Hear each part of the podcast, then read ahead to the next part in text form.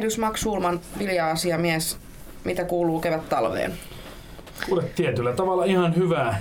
Vilja on, vilja on varastoissa pitkän märän syksyn jälkeen ja nyt ehkä päästään sitten näkemään vähän, että millä tavalla tämä markkina tästä lähtee sitten etenemään. Okei. Tota, no mitäs tota, ruuneperin tortut, laskiaspullet ja plinit, niin vaikuttaako kuinka viljan menekki? Kyllä, kaikki vaikuttaa ja toisaalta blinit ehkä kaikkien eniten siinä vaiheessa, mutta toisaalta kyllä siellä on paljon muitakin tuotteita, jotka sitä viljaa siellä tarvitsee, mutta näistähän voidaan tietysti keskustella. Okei. Okay. Tota, ja Bruneperin osa tota, näitä mantelijauhoa tai näin, että se ei ole pelkkää viljaa. Mutta miltä näin ihan tosissaan, niin kulutus- ja markkinatilanne näyttää tällä hetkellä? Vieläkö me karpataan ja ollaan syömättä leipää? sanotaanko näin, että ehkä tämmöinen karppaamisesta ei voi enää puhua sillä tavalla, mutta kyllä niin kuin leivän, leivän syönti on hieman laskenut. Toisaalta nyt nähdään vähän piristystä siinä, että on tullut niin kuin uusia tuotteita sinne leipätiskille, eli ne tehdään kaurasta. Eli kauraleipiä on tullut lisää ja niiden tämmöinen menekki on nousussa. Eli nähdään, että ehkä se on pikkuhiljaa palautumassa takaisin sinne niin sanotusti normaaliin vaan suuntaan tämä leivän kulutus. Mutta matalemmalla tasolla se on kuin mitä oli viisi vuotta sitten. Okay. Mikä näissä kauraleivissä on? Siellä on sitten kaurassa jotain semmoisia hyviä terveysvaikutuksia tai jotain muuta, mitä ihmiset haluaa syödä? Se on terveysvaikutteisuus, se on ehkä trendikkyys, on toinen asia, että täytyy muistaa, että kyllä nämä menee myös trendien mukana. Sitten se on uusi maku, makuelämykset monelle ihmiselle tuot jotain täysin uutta, mutta kyllä se kaikkein suurin on siinä, että siellä on kuitenkin tunnustettu olevan tämmöisiä hyviä vaikutuksia sitten meidän terveyteen ja muuta, eli siellä on verensokeria alentavaa, alentavaa mahdollisuutta, siellä on kolesterolia alentavaa ja muuta, eli, eli nähdään se, että tämmöinen kauratuote on myös ihmiselle, ei pelkästään hevosille semmoinen hyvä tuote syödä aina silloin tällä. Aivan. Teollisuus on ilmeisesti, niin kuin, onko teollisuus sitoutumassa tähän kotimaisen raaka-aineen käyttöön? Joku aika sitten, siitä nyt varmaan on kyllä vuosi jo, mutta oli tämä Vaasan ruisleipähomma, että Vaasa vaihtoi rukiin kotimaiseksi kuluttajien painostuksesta ja tota, sitten Fatser on aina mennyt tällä niin kuin markkinoinut kovasti tätä kotimaista ruista ainakin, niin miten nähdäänkö teollisuuden puolella tämä kotimainen raaka-aine semmoisena markkinointivalttina? Osittain kyllä se on se kotimaisuus ja ehkä tämmöinen lähituotanto on ollut molemmat semmoisia trendikkäitä sanoja ja muuta. Ja aika hyvin ne kuitenkin on tässä vaiheessa haalineet näitä kotimaista raaka-ainetta omaan käyttöönsä ja kyllä se jatkuu. Kyllä se niin kuin ihan aidosti huomaa sen, että kiinnostus kotimaiseen raaka-aineeseen on pysynyt, jopa hieman noussut. Ja ainakin jos mennään tähän ruis- ja kaurapuolelle, niin kyllä niin kuin siinä täällä lähellä viljelty, läheltä korjattu ja läheltä saatava raaka-aine niin on, on heidän listoilla. Osaatko sanoa näin äkkiseltään, että mikä olisi semmoinen suhdeluku tuontiviljan ja kotimaisen viljan suhteen leipomoteollisuudessa tällä hetkellä? Tällä hetkellä voisin sanoa, että varmasti noin 95 prosenttisesti käytetään kotimaista ja pieniä määriä tuontitavaraa sinne aina tulee mukaan. Riippuu sitten, onko sinne erikoislaatuisia vehniä, sattuuko olemaan jotain luomuviljaa, jota on jäänyt vähän uupumaan ja muuta. Mutta kyllä niin kuin suurin osa tällä hetkellä on kotimaista ja siellä kyllä ollaan pysytelty. Mutta täytyy aina muistaa se, että aina löytyy jotakin erikoistuotteita, jotka vaatii muualta tuotua viljaa ja tuonti tietysti Suomeen muualta tuotuna nähdään tuontina, mutta siinä vaiheessa kun se tulee EU-alueelta, niin se on sisämarkkinakauppaa. Ja meiltähän menee myös sinne päin viljaa, että se täytyy muistaa, että ehkä se on jopa vaihtokaupaksi voisi pistää. Eli ei varmaan sataprosenttisesti pystytä aina sanomaan, että kaikki leipä ja kaikki vilja tulee täällä olemaan aina se, mistä me tehdään omat tuotteet.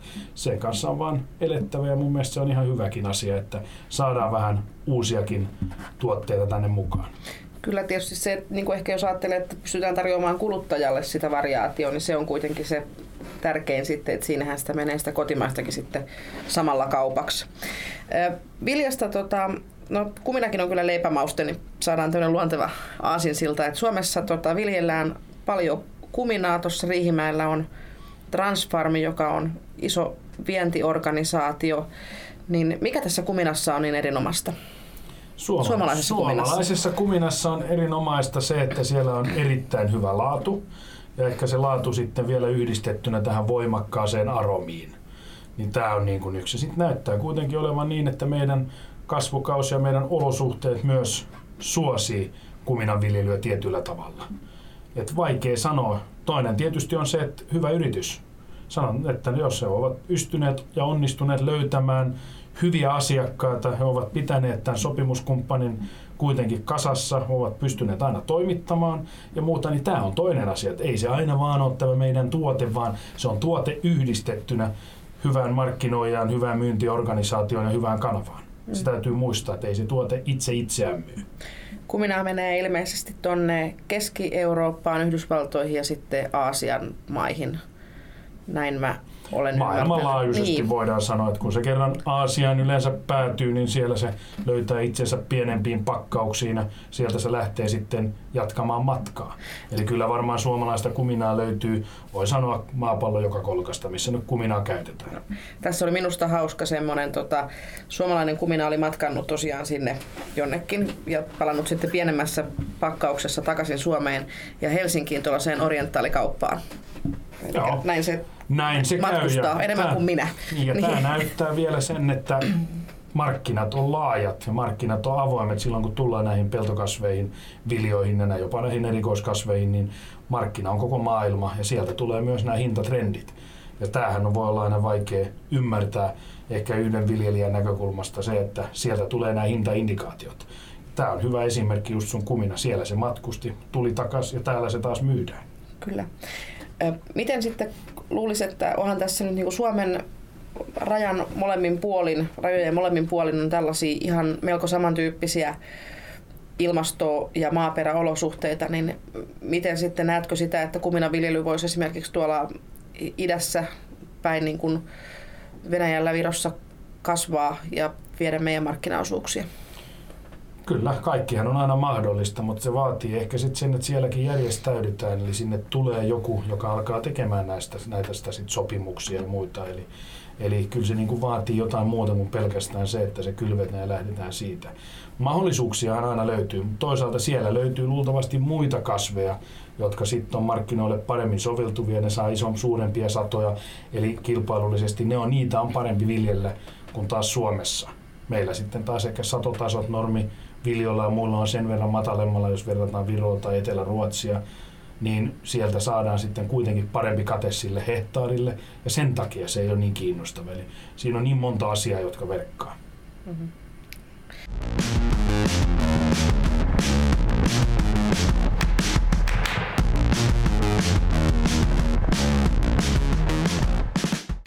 No viime syksynä nähtiin tässä, ja tämä nyt on moneen kertaan todettu, että 2017 oli aika, aikamoinen satokausi, ei enää palata siihen, mutta onko tämä tota, hirveän huonot korjuolosuhteet ja tota, kenties osittain aika huonolaatuiseksi jäänyt sato, niin miten se on näkynyt tässä viljataseessa, että tota, päästäänkö me varastoista eroon ennen uutta satokautta ja toisaalta onko sitä tavaraa riittänyt?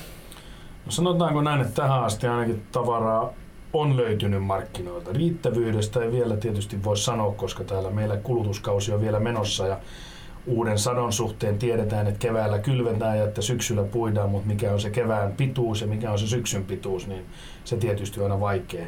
Mutta tässä vaiheessa tavara on riittänyt, markkinat on toimineet, nähdään hyvin se, että kun satokausi oli haastava, tuli hieman vähemmän viljaa ja laadut vaihteli erittäin paljon, niin nyt siellä on kuitenkin toimijat, kauppa ja teollisuus hakeneet kotimarkkinoilta kaikki ne erät, joilta he pystyvät käyttämään. Ja se tietää sen, että se kestää vähän kauemman aikaa saada tämä kasattua. Ja samalla tietysti tämä hintataso on ehkä pysytellyt tänä vuonna hieman korkeammalla tasolla Suomessa kuin mitä muualla päin Eurooppaa. Ja tämä indikoi kyllä sitä, että niin markkinat toimii. Mutta sitten se, että saadaanko me tase kuntoon tällä, niin se on aina vaikeampi kysymys. Meillähän tuli aika paljon tänä vuonna rehuvehnää. Sitä löytyy, teollisuus sitä käyttää rehupuolella aika paljon. Nyt se riippuu tietysti siitä, miten paljon ne saa ajettua tätä rehuvehnää rehuteollisuuden ja sitten suoraan myös tilojen välisellä kaupalla kotieläinten kautta lihaksi, maidon, maidoksi, mutta melkein suurin osa menee lihaksi ja sitä kautta ulos. Niin se tullaan vasta näkemään tämän kevään aikana. Toivottavasti me saadaan kuitenkin suht hyvin tämä meidän tasekuntoon. Ja suurin haastehan meillä on tämä vienti. Meillä kuitenkin on markkinapuolella tällä hetkellä hintataso hieman muuta Eurooppaa korkeammalla tasolla, samanaikaisesti kuin euro on vahva. niin tämä tietää sen, että meidän vienti on ollut aika haasteellista silloin, kun mennään just tämmöiseen rehuvehnään ohraan. Kaura on vetänyt suht hyvin. Kauraa kuitenkin maailmalla halutaan, tarvitaan ja Suomi on siellä erittäin vahva kauran viljelyalue ja maa. Meillä on hyvä laatu ja meidän raaka-aine on haluttua. Niin se on kuitenkin vetänyt normaalisti. Mutta miten tämä vehnäpuoli sitten tulee menemään ja etenemään, niin mä näen, että siinä ehkä on se suurin haaste. Ohrapuolella uskon, että se hoitunee aika hyvin kotimaan teollisuuden ja vilja, viljaa käyttävien laitosten kautta sekä kotieläintilojen kautta, mutta rehuvehnä, se on se haaste.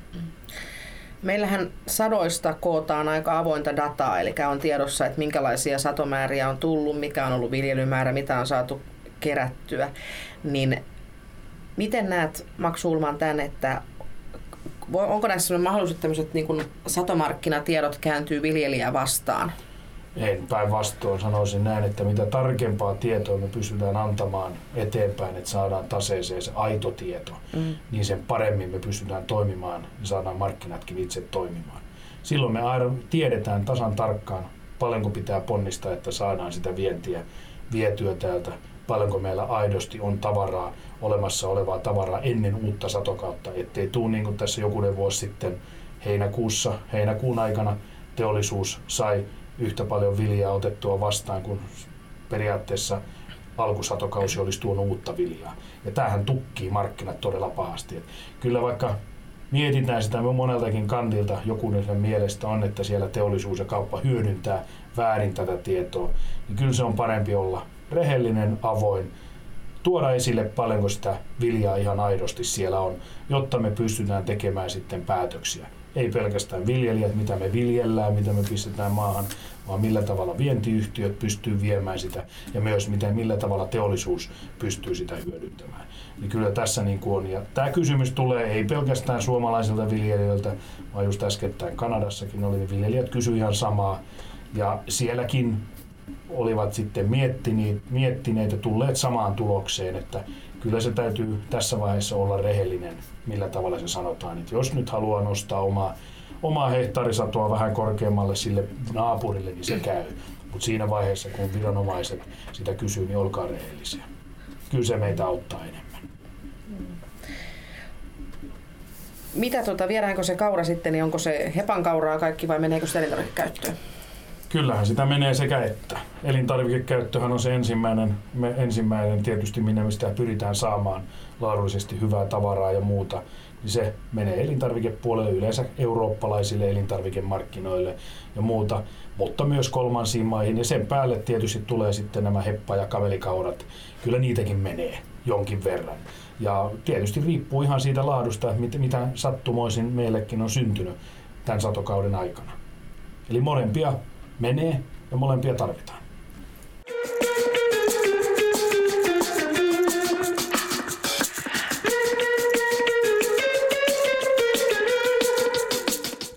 Nyt eletään helmikuun puoliväliä kohta sillään. Eilen oli ystävänpäivä.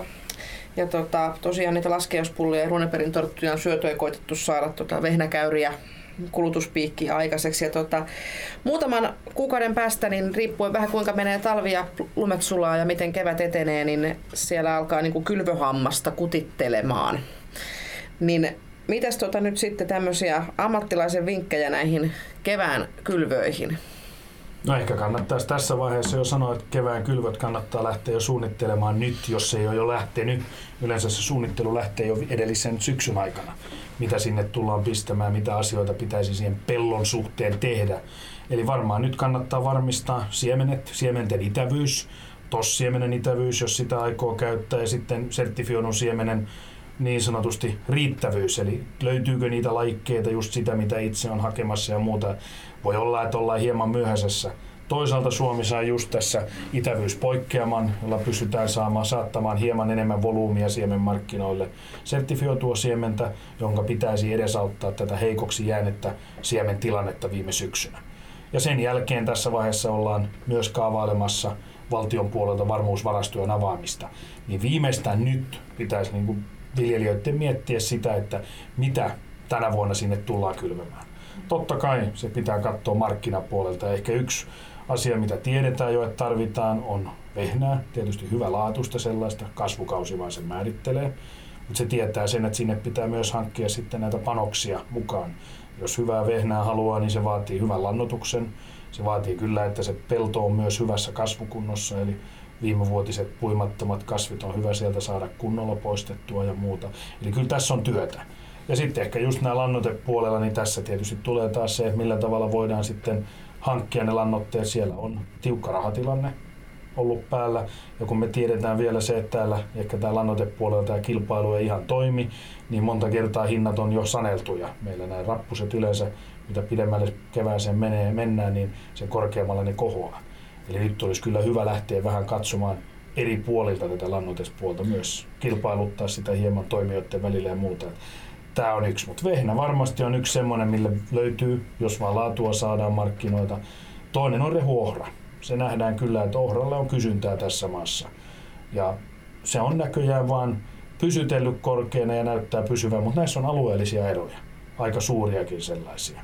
Ja sitten mallasohra tietysti, uskon, että siinä on kaikkein eniten jo tehty sopimuksia. Siemenet on jo hankittu, niin sinne ei varmaan kauheasti uusia sopimuksia pystytä tekemään, mutta kannattaa aina yrittää. Toisaalta sen hinta on tässä vaiheessa aikamoisessa laskupaineessa, koska Keski-Euroopassa tullaan varmaan enemmissä määrin kylvämään kevätohraa ja just näitä mallaslajikkeita. Mutta sitten kauraa tarvitaan. Hyvälaatusta, myllykauraa ja muuta. Mutta siinä on nyt tar- tarkkana oltava sillä tavalla, että nyt kannattaa sitten jo kauran suhteen tehdä sopimuksia myös myyntiä ajatellen. Ja saadaan taas meidän vienti vauhtiin ja muuta. Kuminasta oli puhetta ja mä nyt on niissä plineissä niin kuin jumissa, eli tattari.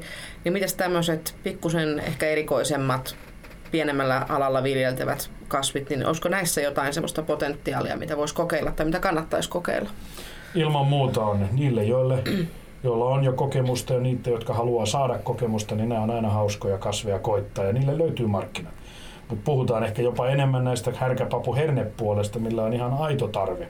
Eli meidän kotimaan valkuaistasetta tällä hetkellä sehän on matalalla. Toisaalta nähdään, että meillä rehuteollisuus on kiinnostunut todella paljon tekemään nyt sopimuksia näistä meidän kotimaisista uusista valkuaislähteistä. Eli siinä kannattaa nämä ottaa aivan varmasti mukaan nytten tähän viljelyyn, jos vaan on mahdollista ja saa siemeniä. Toinen on öljykasvit. Niitä ei kannata koskaan unohtaa. Suomi on siinä alituotantoaluetta. Kuitenkin hinnat pysytelee suht hyvin Matiffin mukana liikkuneet ja niille löytyy aina kysyntää. Ja me saatiin kuitenkin tällekin keväälle vielä jälleen kerran lupa käyttää neonikotinoidipeittausaineita. Eli tämänkin pitäisi luoda hyvät edellytykset sille, että saadaan synnytettyä vahva kasvusta. Mitä ajattelit itse tuota, sitten kevään korvalla niin sinne peltoon pistää? Katsoa ensin, että miten syysvehnät talvehtineet, miten ne on talvehtineet ja sen jälkeen veikkaus on, että se menee enemmän sinne valkuaskasvipuolelle tänä vuonna.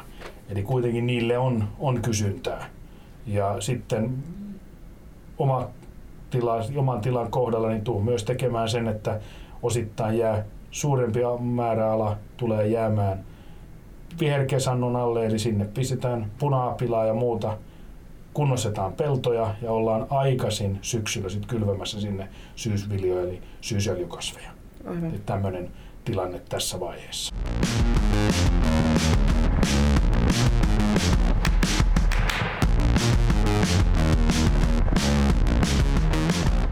Tässä tota, kysymykset helpottuu tavallaan loppuja kohden, niin mitä oot mieltä Max Ulman, sä olet tätä alaa katsellut ja viljelijöitä, viljelyä useamman vuoden jo, niin milloin tästä viljanviljelystä tulee Suomessa aidosti kannattavaa? Sanotaanko näin siinä vaiheessa, kun me itse viljelijätkin opimme, että myös meidän pitää siihen sille tehdä jotain, jotta saadaan tätä tasetta, sanotaanko näin, vähän hieman tasotettua ja saatetaan semmoisia kasvia viljelijöille, joille on kysyntää. Eli aidosti tehdään sopimuksia, seurataan markkinoita, ollaan valmiit tekemään ajoissa keväällä jo osasta meidän kasvuskasveista sitten sopimuksia, jotta viejät pystyvät tekemään parhaimpansa, että saadaan ne siirtymään hyvällä hinnalla Suomesta sitten kolmansiin maihin tai Eurooppaan. Meidän pitää itse osallistua nyt näihin talkoisiin. Ja tietysti yksi iso asia siinä on myös se, että ylläpitää peltojen kasvukuntoa. Meidän pitää nostaa keskisatoja, eli sieltä pitää saada hieman enemmän irti. Samanaikaisesti kun pitää miettiä näitä kustannukset, pitää pitää kurissa. Eli tämä on vaikea. Siellä ei löydy yhtä tämmöistä konstia, että sanotaan että tällä tavalla se onnistuu. Ja milloin se voi tapahtua ensi vuonna, ihan yhtä hyvin kuin se voi tapahtua vasta kahden vuoden kuluttua. Aivan varmasti jo tänäkin vuonna oli tiloja, jotka ihan kannattavasti pysty viljelemään viljaa Suomessa. Ehkä se kannattavuus kerroin ei ole paras, mutta kyllä siellä niin on positiivisiakin tuloksia. Eli tässä nyt kannattaa miettiä. Ja ehkä kaikkein suurin kustannus osa, mihin me pystytään itse vaikuttamaan viljelijöinä, on se, paljonko me maksetaan pellosta vuokraa, millä hinnalla me ostetaan lisämaata. Eli se kannattaa miettiä ihan tarkkaan, että kannattaako niitä vuokria maksaa yli 300 euroa hehtaari. Jos katsotaan sitä, niin sen pitäisi olla alle 200 euroa, millä päästäisiin vauhtiin. Silloin myös ne vuokrapellot pidettäisiin kunnossa. Eli uuden tyyppisiä sopimuksia kannattaa lähteä miettimään ja tekemään. Tämä on meidän käsissä ihan täysin. Markkinat ei ole meidän käsissä. Tämä asia on. Käytiin nuorten valiokunnan kanssa tapaamassa maa- ja metsätalousministeri Leppää ja silloin hänkin joulun alla niin kuin rohkasi siihen, että semmoista isompaa roolia niin kuin nimenomaan tuotantopanosten hankinnassa, että tota, ehkä se niiden kilpailuttaminen ja jonkunlaiset, en mä tiedä, olisiko kimppatilauksista apua tai jostakin muusta sellaisesta, mutta ei, ei oltaisi ihan niin sen ensimmäisen maatalousmyyjän armoilla.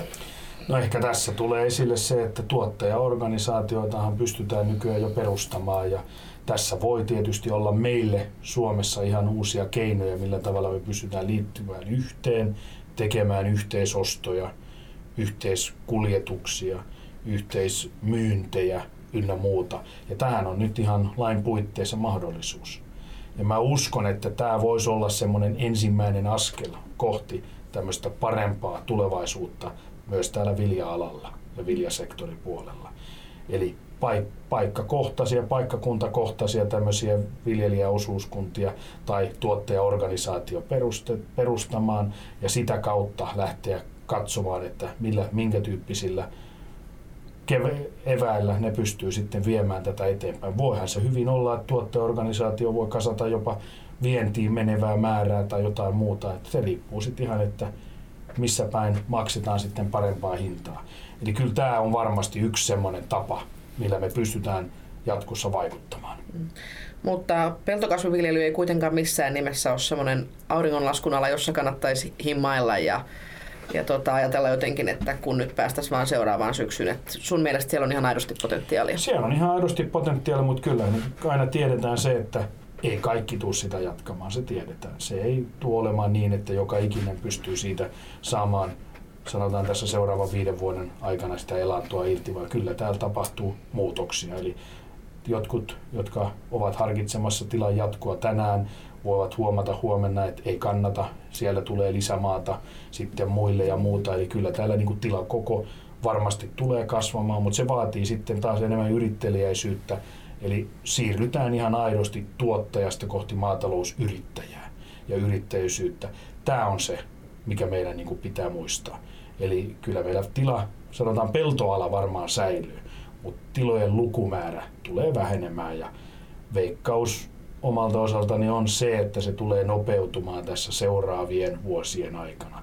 Eli kyllä meillä myös näitä viljatiloja alkaa pikkuhiljaa sitten häviämään. Tässä vaiheessa se on ollut aika tasasta sillä tavalla, että sieltä kotieläintiloja on siirtynyt väliaikaisesti viljatiloiksi, jonka jälkeen sitten pelto on vuokrattu. Eli viljatilojen lukumäärä ei niin nopeasti ole laskenut, mutta mä epäilen, että nyt tästä eteenpäin niitä alkaa kyllä jo näkymään. Mm, Miten sitten ihan lyhyesti vielä tuo tuleva ohjelmakausi? Se on nyt työn alla prosessissa. Mitään ihan varmaa tietoa meillä ei kai vielä ole, mutta minkälaisia haasteita olettaisit sieltä tulevan nimenomaan tähän vilja- ja peltokasvien viljelyyn? Kyllä sieltä varmaan tulee se, että kun näkee näitä linjauksia, mitä nyt komission puolelta on tullut, eli siellä joudutaan ottamaan enemmissä huomioon ilmastonmuutos, se tiedetään. Tiedetään Euroopan puolella, paljonko siellä on jo annettu lupauksia Pariisin sopimuksen alla, että paljonko pitää vähentää päästöjä hillitä ilmastonmuutosta. Joka jäsenmaalle on annettu myös oma tehtävä siitä ja se tietää sen, että myös Suomelle on se annettu. Eli täältä tulee varmasti näitä asioita, jotka tulee tuon ilmastonmuutoksen mukana tuominen, tulee olemaan tämmöistä uutta, jonka joudutaan varmasti ottamaan, ottamaan mukaan tähän uuteen kapkauteen. Toinen on sitten nämä ympäristövaatimukset. Kyllä nekin tulee täällä Suomessa olemaan niin sanotusti kotitekoisia tai kotikutoisia sen mukaan, koska meillä on kuitenkin vesiensuojelu, vesipuitedirektiivi määrää niitä. Sitten meillä on nitraattiasetus, joka määrää tietyllä tavalla sen ravinnekäytön, mikä on siellä. Fosforipuolella meillä varmasti tulee nämä valumat, Itämeri-asia. Eli kyllä nämä tulee olemaan niin kuin osittain varmaan aika paljon tiukemmin kiinni sitten tähän myös tämän kapin alle. Minkä tyyppisellä tavalla, millä, millä, minkä tyyppisellä indikaattorilla se tullaan sieltä sitten hakemaan, niin se on tietysti jää tässä vaiheessa vielä pimentoon, mutta niitä valmistellaan. Varmasti sinne tulee jokunen osio mukaan, mitä meidän pitää pystyä sitten jopa ihan aidosti mittaamaan ja näyttämään toteen, että olemme päässeet jonkin tyyppiseen pisteeseen jossain ajollain aikavälillä ja muuta. Eli tänne tulee varmaan uusia elementtejä. Uskon kuitenkin, että sieltä saadaan vähennettyä byrokratiaa. Varmasti nämä tietyllä tavalla tuo reunaehtoja lisää, mutta jos nyt menee siihen suuntaan, mitä nyt on kaavailtu, niin kyllä siellä voi, voidaan digitalisaation kautta ehkä vähentää byrokratiaa ja muuta, niin tämä voi sitten taas helpottaa asiaa. Ja sitten itse toivon kyllä, että tämmöinen ehkä suurempi mahdollisuus säätilojen mukaan ja muuta niin kuin hyödyntää sitten tämmöistä fleksibiliteettiä, että voidaan kevään aikana, syksyn aikana, kesän aikana tehdä omia päätöksiä tiloilla niin, ettei siellä kädet ole ihan täysin sidottu. Että tämmöinen pystyisi tulemaan mukaan ja että me myös jatkossa pystytään viljelemään laadukasta viljaa pelloilla. Eli pystytään kuitenkin hoitamaan ne sekä lannottamalla että kasvinsuojeluaineilla ja muilla niin, että me pystytään jatkossakin laadukkaaseen viljelyyn. Et nämä, ja veikkaan, että nämä on kyllä tuon uuden ohjelmakauden ainakin näissä suurissa raameissa tietyllä tavalla jo nyt linjattu, että nämä pitäisi toteutua. Mutta sitten kun se päätyy tänne isosta kylästä Brysselistä, niin päätyy tänne kotimaan väkivaltakoneiston luon, niin saa sitten nähdä, että minkälaiseen pyöritykseen ne täällä joutuu ja mitä sieltä ulos tulee. Ainakin tämä byrokratian väheneminen kuulostaa lupaavalta, että kyllä se nyt olisi jo aika ottaa vähän digiloikkaa näissä asioissa jo on. hallinnonkin tältä, tältä puolelta ja paljastaa se nimenomaan hyötykäyttöön. Pitäisi. Se, mikä on tietysti tässä nyt hyvä tuoda esille, on se, että nyt meidän pitäisi niin kuin kuitenkin ketjun sisällä, eli tässä viljaketjun sisällä viljaviljelijöiden miettiä, että mitä me haluttaisiin tästä. Nyt on se aika sitten tuoda omat näkemykset esille. Ne pitää tuoda nyt, eikä siinä vaiheessa, kun niin sanotusti se on jo viittavaille valmis. Silloin on liian myöhäistä. Eli tässä vaiheessa olisi ihan hyvä, että jos tulee jotain mieleen, mitä haluaisi muuttaa ja muuta, niin pistää vaikka tulemaan sähköpostitse tänne MTKlle taikka liittoihin, niin sitä kautta asiat etenee. Niin siinä vaiheessa saada niitä kerättyä. Eli nyt on se aika vaikuttaa, tuoda esille nämä omat asiansa. Ja sen jälkeen, kun niistä alkaa sitten muodostumaan jonkinlaista kantaa, niin olla mukana myös puolustamassa niitä. Eli nimenomaan asioihin vaikutetaan etukäteen eikä sitten kun ne on valmiita. Eli se on se semmoinen yksi semmoinen, mikä on sitä meidän kaikkien työtä täällä tuottajajärjestössä, se nimenomaan semmoinen tietynlaisessa etunojassa olo tähän niin. päätöksentekoon nähden. Eikö se ole just se, että siinä vaiheessa kun se on housuussa, niin se oli liian myöhäistä. no, no, sinä sen sanoit. Kyllä, kyllä. Mutta tota, Max, mä haistin tässä nyt kuitenkin tämmöistä pientä niin kuin orastavaa kevätintoa ja tsemppihenkeä kuitenkin. Se on mukava kuulla. Kyllä se näin on, että viljanviljelijä yleensä siinä vaiheessa, kun on saatu verokirjanpidot tehtyä ja muuta, niin kuin tässä vaiheessa ollaan hyvin lähellä varmaan joka tilalla, niin nyt katse kääntyy kevättä kohti ja sitten kun se aurinko alkaa siellä paistamaan, niin kyllä yleensä siinä vaiheessa alkaa tämä kylvä sormi kuitenkin tietyllä tavalla vipattamaan ja mullan tuoksu, kun tulee sieltä lumen alta esille, niin kyllä aika nopeasti unohtuu se, että pitäisikö tai ei pitäisi kylvää, vaan kyllä siinä yleensä mennään sitten ja katsotaan, että koneet kuntoon ja muuta ja siementä yleensä löytyy, niin kyllä me kylvetään. Ja tähän tietysti meidän myös on tottunut tämä meidän teollisuus ja kauppa, että aina viljaa tulee, niin josko me nyt oltaisiin vähän fiksumpia ja mietittäisiin, mitä viljaa sieltä pistetään tulemaan ja tehtäisiin niitä sopimuksia, niin mä sanoisin, että tämä voisi olla semmoinen ensimmäinen alku. Okei, okay. se oli hyvä, hyvä käytännön konkreettinen vinkki. Kerro Max vielä, että, että tota, hillo vai manteli? Kyllä mä pidän enemmän mantelista. No niin, ihana. Niin minäkin. Selvä. Syökää te muut niitä hillolaskiaispullia. Oikein ihanaa helmikuun loppua ja lomaa. Ja kiitoksia Max Sulman näistä satokausivinkkeistä. Kiitokset ja hyvää kevättä.